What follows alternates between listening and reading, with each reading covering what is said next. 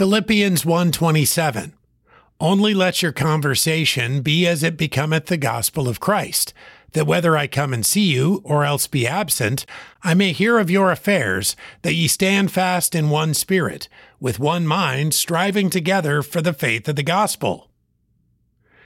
Believers in the Lord Jesus Christ should live like believers, and we should work together in the local church to grow and minister more effectively.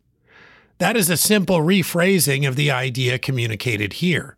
Our manner of life or conversation should be consistent with our position in Christ. Paul desired this for the Philippians.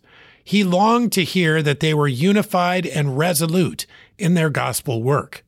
He wasn't expecting perfection or even perfect harmony, but instead a commitment to self reflection and corporate accountability. A community of people that ask themselves, Am I doing right? and asked others, Can I help you get back on track or continue doing right?